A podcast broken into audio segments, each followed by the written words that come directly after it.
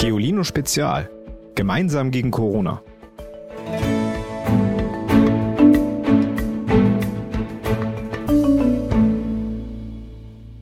Mir wurde das letzte Mal geholfen.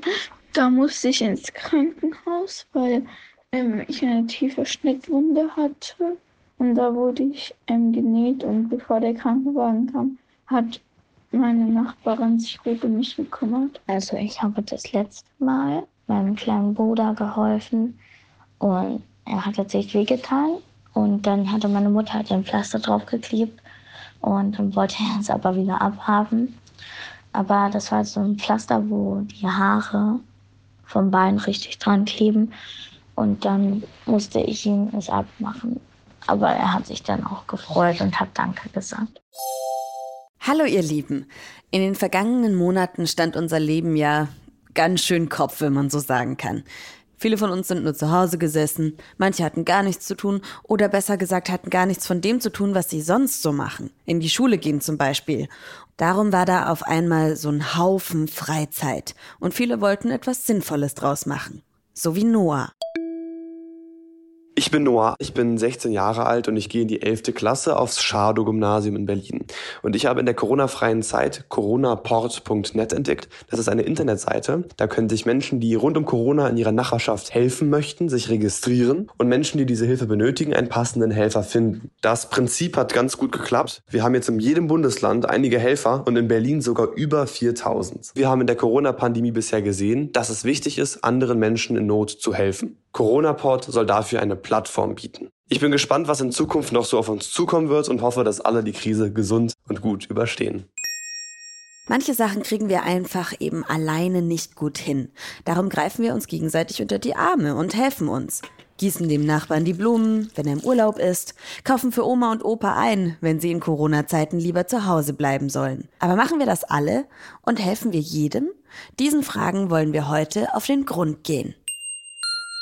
Moin, ich bin Karl, 14 Jahre alt und komme aus Dresden. Während des Lockdowns habe ich mich bei Maske für dich engagiert. Maske für dich ist eine Website, die sich vor allem drei Dinge zum Ziel gesetzt hat. Aufklären, anleiten und verteilen. Auf unserer Seite findet ihr eine erprobte Nähanleitung mit einem Anleitungsvideo, Gebrauchshinweise für die Verwendung von Mund-Nasen-Masken, da diese sich bei falschem Gebrauch eher negativ auswirken können. Und eine Tauschbörse, wo Näher und Näherinnen die von ihnen genähten Masken verteilen können. Mit unserer Aktion wollen wir Nachbarschaftshilfe stärken, um Transportwege und durch den Transport verursachte CO2-Emissionen zu vermeiden. Ich selber war bei Maske für dich in mehreren Bereichen tätig.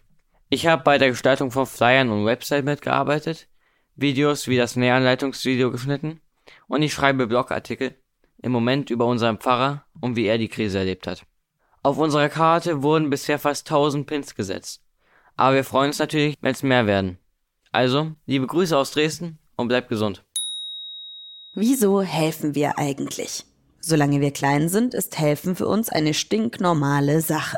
Das hat der Entwicklungspsychologe Joscha Kärtner von der Universität Münster in Tests mit 15 bis 30 Monate alten Kindern herausgefunden. Einjährige Kinder zum Beispiel heben ganz selbstverständlich einen Stift auf, den ihre Mutter fallen gelassen hat. Oder sie holen, ohne zu murren, eine Tasse und stellen sie auf den Tisch, wenn sie jemand darum bittet. Wenn wir aber erst raus sind aus den Kleinkinderschuhen, kann die Sache schon anders aussehen. Denn nur wenn unsere Eltern, Großeltern, Lehrerinnen und Lehrer Wert darauf legen, dass wir hilfsbereit sind und das vorgeben, ist das Wissen tief bei uns verankert. Und einander beizustehen, ist selbstverständlich. Ich habe mit dem 14-jährigen Nils gesprochen. Er hat jetzt in der Corona-Zeit für eine ältere Dame eingekauft. Dann bin ich mit meinem Pastor zusammen zum Rewe gefahren und haben das eingekauft und dann der Dame gebracht. Lebensmittel, ja, also Brot, Milch, Wasser. Und wie hat die alte Dame reagiert? Also hat sie sich gefreut, als du das erste Mal für sie einkaufen warst? Äh, sie hat sich gefreut, sie hat sich auch bedankt und man hat dann noch ein kleines Geschenk gekriegt von ihr.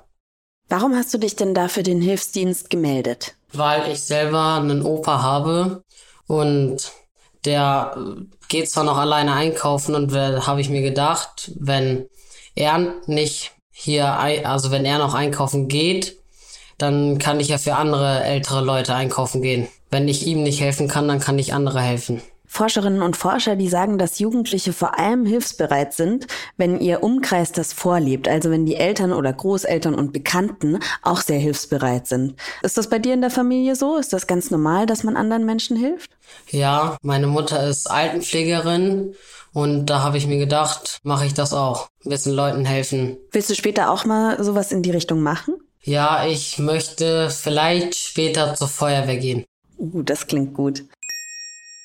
Es gibt aber auch Menschen, die im Gegensatz zu Nils oder auch Noah und Karl so erzogen worden sind, dass sie immer die eigenen Bedürfnisse in den Vordergrund stellen. Sie helfen anderen zwar auch, oft aber eher aus taktischen Gründen, so nach dem Motto, wenn ich dir jetzt zur Hand gehe, kann ich von dir auch irgendwann eine Gegenleistung einfordern.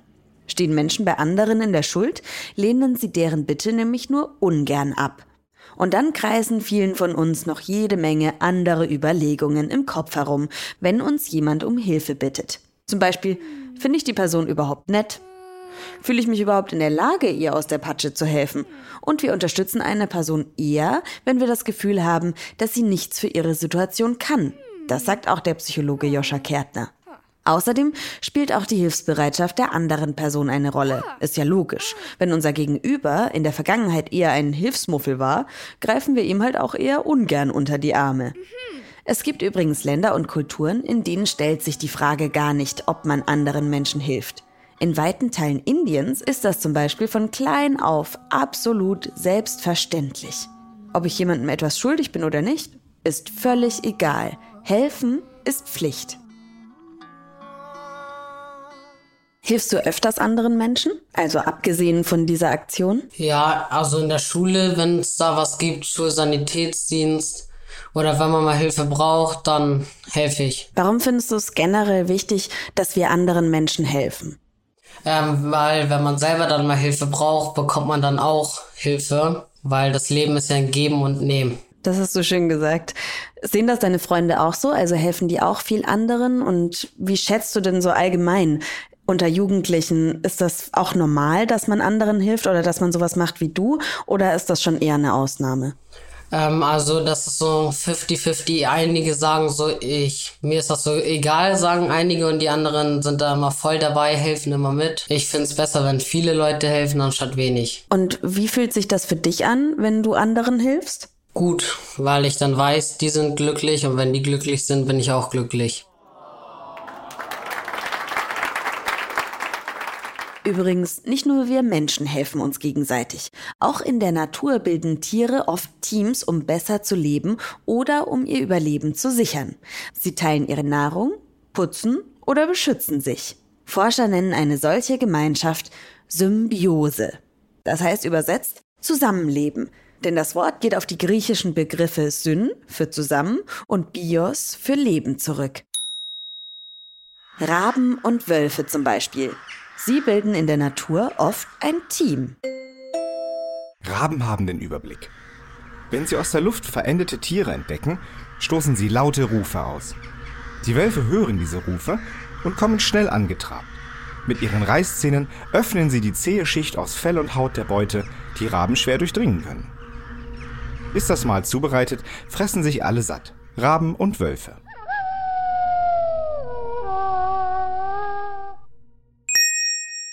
Auch im Meer gibt es tierische Teams. Zum Beispiel zwischen dem knallrot-weiß gestreiften Knallkrebs und der orange-weiß schillernden Partnergrundel. Die hat ja wohl schon den passenden Namen für so ein Team. Der Knallkrebs ist praktisch blind, war trotzdem ein hervorragender Baumeister. Geschickt schiebt er mit seiner Schere Sand aus dem Boden, bis eine geräumige Höhle entstanden ist. Die Partnergrundel hält derweil Wache und schlägt Alarm, sollten Feinde auftauchen. Sobald es Nacht wird, verschwinden beide in ihrem Unterschlupf und der Krebs verschließt den Eingang. So, und jetzt haben wir besprochen, wie Menschen Menschen helfen, wie Tiere Tiere helfen, aber wie können Menschen, also wir, Tieren helfen? Zum Beispiel, indem ihr ein Insektenhotel baut, eine Nisthilfe für die vielen Hummeln und Wildbienen. Die Anleitung dazu, die haben wir euch schon mal in der Frühlingsfolge gegeben. Falls ihr das noch nicht gemacht habt, wir stellen euch die Anleitung nochmal auf giolino.de. Aber wir können auch der Natur helfen, indem wir es machen wie die sogenannten Urban Gardener, also städtische Gärtner. Die bauen Salat in Kisten an und Schnittlauch in Milchtüten, denn sie finden zwischen all dem Asphalt, Stein und Beton soll es grüner werden. Und ihr könnt das auch machen. Und dafür braucht ihr gar nicht viel. Zum Beispiel Schnittlauch in einem Milchkarton. Ihr braucht dafür nur vier Dinge. Einen Milch- oder Saftkarton, Schnittlauchsaat, frische Blumenerde und Kieselsteine.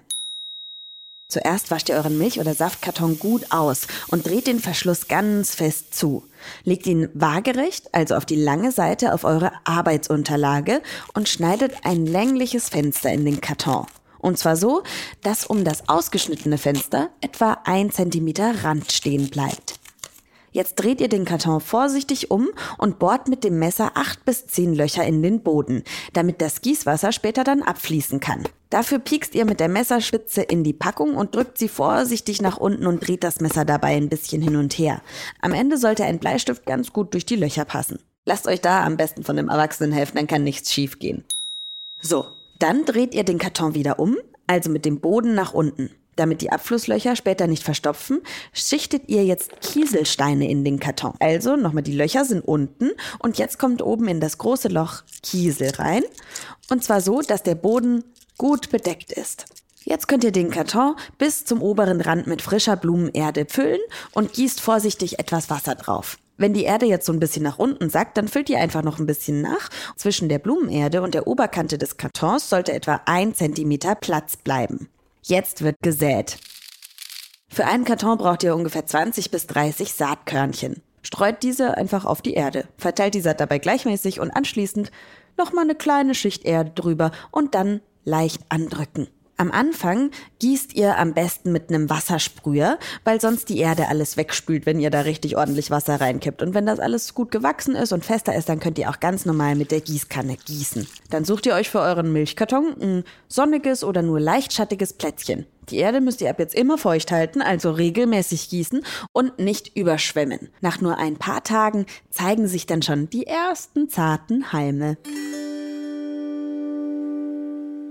Unser Witz der Woche, der kommt heute mal wieder von Witzemeister Lasse. Bühne frei. Wer reist ständig kostenlos um die Welt? Der Mond. Ihr wollt auch mal hier euren Lieblingswitz erzählen? Dann schreibt uns einfach die Nummer, gibt's wie immer in der Folgenbeschreibung. So, und jetzt muss ich nach dem Lachen noch ein kleines Tränchen verdrücken, denn wir gehen in eine ganz kurze Sommerpause. Ihr hört uns am 5.8., also dann im August wieder und solange entspannen wir uns mal ein bisschen und ihr könnt alle Folgen, die wir bis jetzt gemacht haben, einfach nochmal hören. Ich glaube, ich fahre ans Meer. Ich habe euch ja schon mal erzählt, dass ich sogar eine Zeit lang direkt am Meer gewohnt habe, auf Malta nämlich. Das war sehr schön und irgendwie fühlt sich's immer an wie nach Hause kommen. Kennt ihr das auch, so ein Ort oder irgendeine Landschaft, wo ihr denkt, das ist total schön, da kann ich mich entspannen?